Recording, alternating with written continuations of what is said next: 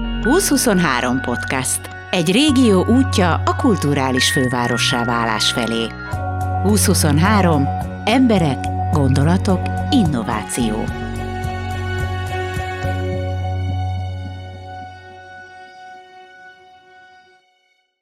Jamie Winchester tíz éve költözött vissza Írországba. Nyugodt életet él, csak okkal tér vissza. Akkor, ha jól állnak a csillagok. Jamie Winchester ezen a hétvégén, pénteken és szombaton Veszprémben zenél. A pénteki koncert 25-en leszünk a színpadon, a Mendelssohn Kamara zenekar, ugye 15-en vonósok, és a, a, a mi teljes nagy zenekarunk ülve akusztikus, aztán 18-19 dalt választottunk végül.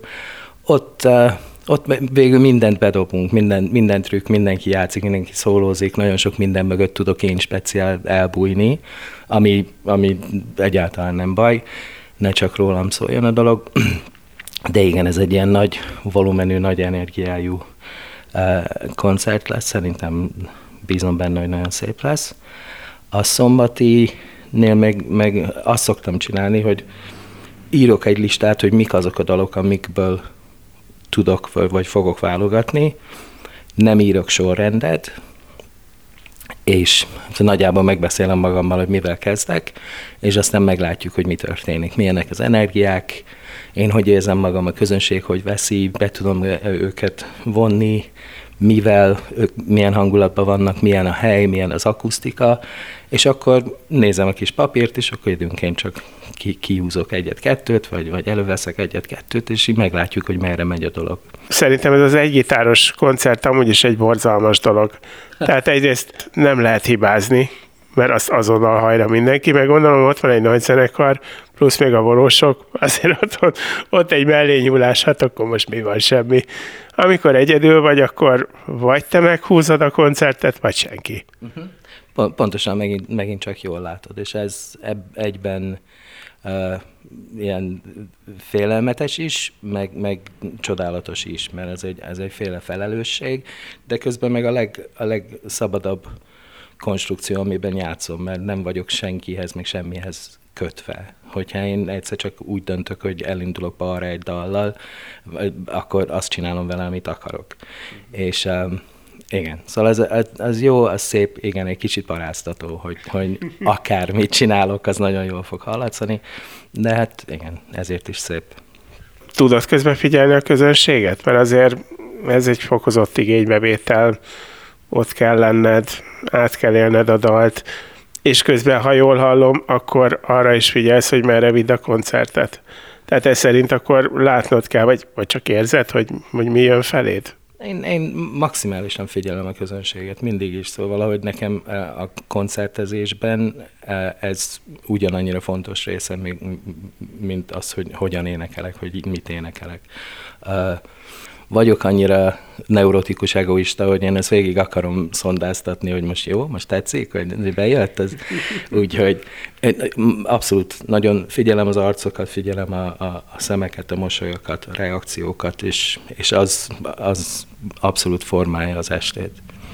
A másik az egy olyan koncert, az első estétek, amikor ott vagytok ezzel a színpadon, amikor én azt gondolnám, hogy márciusban el kell kezdeni hozzá próbálni, és akkor annak ellenére, hogy tudom, hogy ezt valaha eljátszottátok, de hát azért ez nem tegnap volt, és most jöttél. Tehát ez azt jelenti, hogy valahogy nagyon ügyesen raktátok ezt össze, hogy ez mégis összeérjen, mire te megérkezel. Köszönöm a bizalmat. Igen, hát szerintem ügyesen raktuk össze, de igazából sokszor játszottuk ezt a műsort, vagy ennek a műsornak a különböző variációit. Uh, ahhoz hozzájön az, hogy, hogy egyrészt mindenki nagyon profi, és mindenki otthon nagyon felkészíti magát.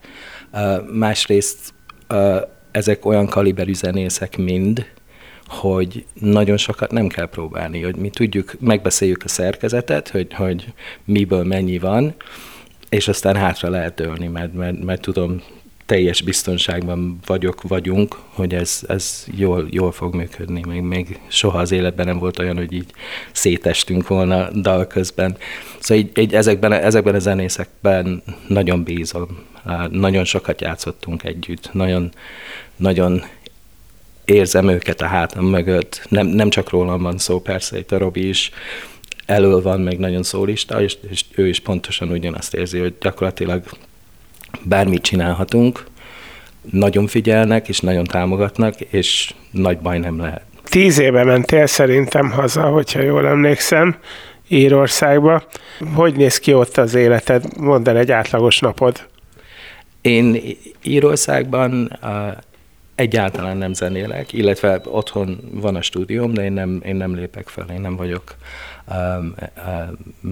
mi az, megélhetési zenész Írországban, hanem egy teljesen civil munkahelyem van, amit szintén egy ilyen tech cégnek dolgozom, de otthonról.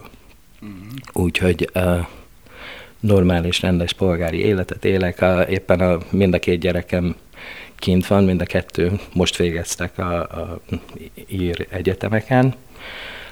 Lassan ők el fognak repülni, de eddig, eddig hárman voltunk, meg a kutya. Egy kis a, tengerparti városban élünk, öt percre vagyunk a parttól, és a, a, szóval nagyon csendes, nyugis, pont az, amire vágytam, amikor elmentem innen, nagyon élhető, stabil, és akkor közben meg, igen, készülök lelkileg ezekre a dolgokra, amikor ide visszarepülök, és akkor egy kicsit így játszom a popstárt, az egóm meg van simogatva, és így valahogy így egyensúlyban maradnak a dolgok. Te mindig elmondod, hogy te itt zenélsz, otthon soha. Uh-huh. Nem, nem. De miért?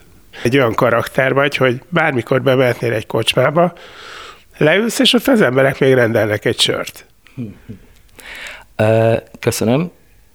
Ez is egy ilyen, ilyen több szálon futó, futó dolog. Az egyik, az egyik az, hogy am, amiért elmentem innen, és amitől elkezdtem egy kicsit csömörölni Magyarországon, az az, hogy én nem kezelem jól ezt az egész ismertséget, ezt az egész ilyen celebséget. Nem, nem, nincs jó hatása rám, nem, nem jót hoz ki belőlem, nem, nem szerettem az érzést. Mindig ilyen nyomás alatt éreztem magam, úgyhogy Írország abból a szempontból ez mindig egy ilyen mencsvár volt. Az, senki nem ismer ott, senki nem figyel, senki nem kíváncsi rám, és ez az egy ilyen elképesztő nagy felkönnyebbülés, amikor kimegyek Írországba, úgyhogy én ehhez ragaszkodtam, és soha nem akartam ezen változtatni.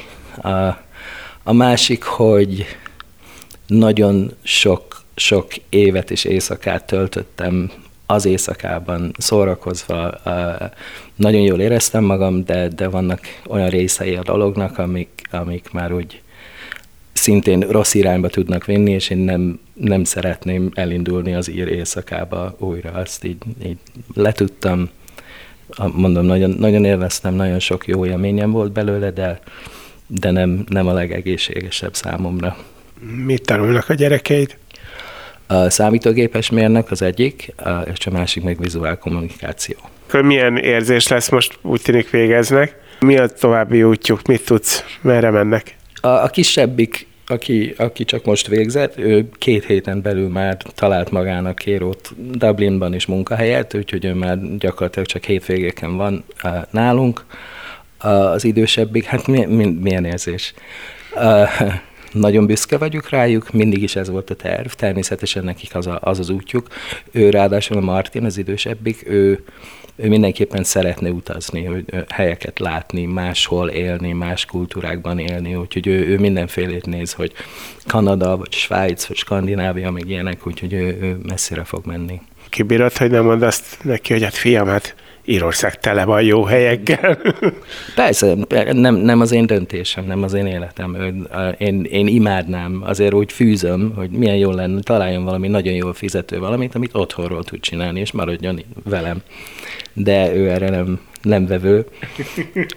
Persze, ez, ez az ő döntése. Akkor valószínűleg neked nagyon nehéz időbeosztást csinálni, otthonról dolgozol, gondolom akkor nem az van, hogy hirtelen blokkolnod kell, és akkor onnantól elindul a munka, tehát te osztod be az idődet.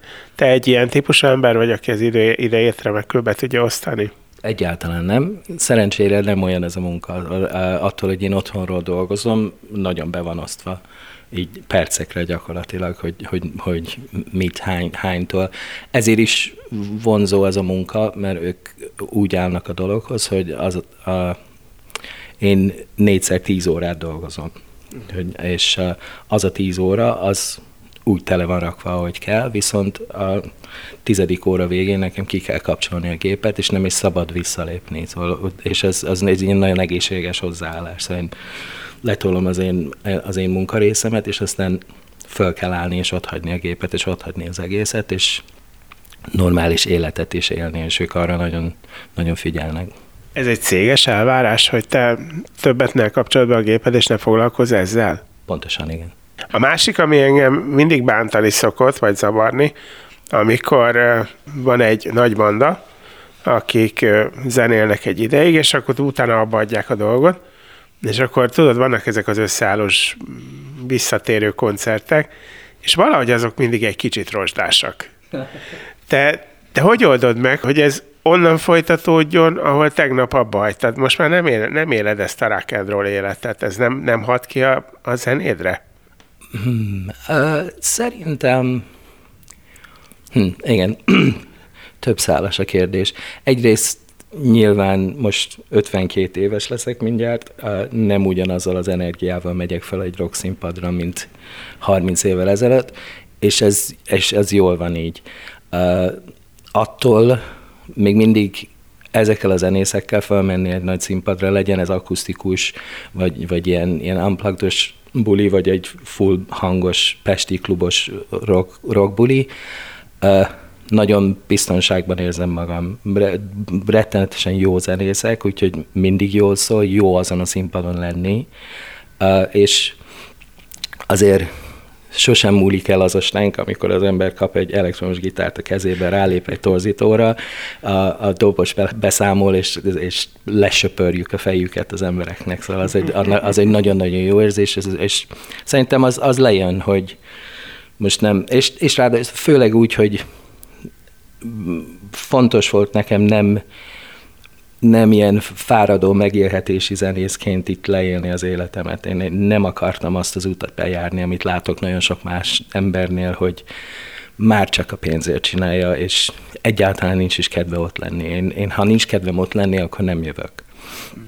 És inkább sokkal kevesebbet játszom, de azt úgy játszom, hogy szívből. Nem, nem szeretném, hogy ez egy, ahogy, ahogy te mondod, egy ilyen, ilyen rozsdásodó, uh, kopott lehúzás legyen, én szeretném, hogy mindig önálló értelme legyen a dolognak.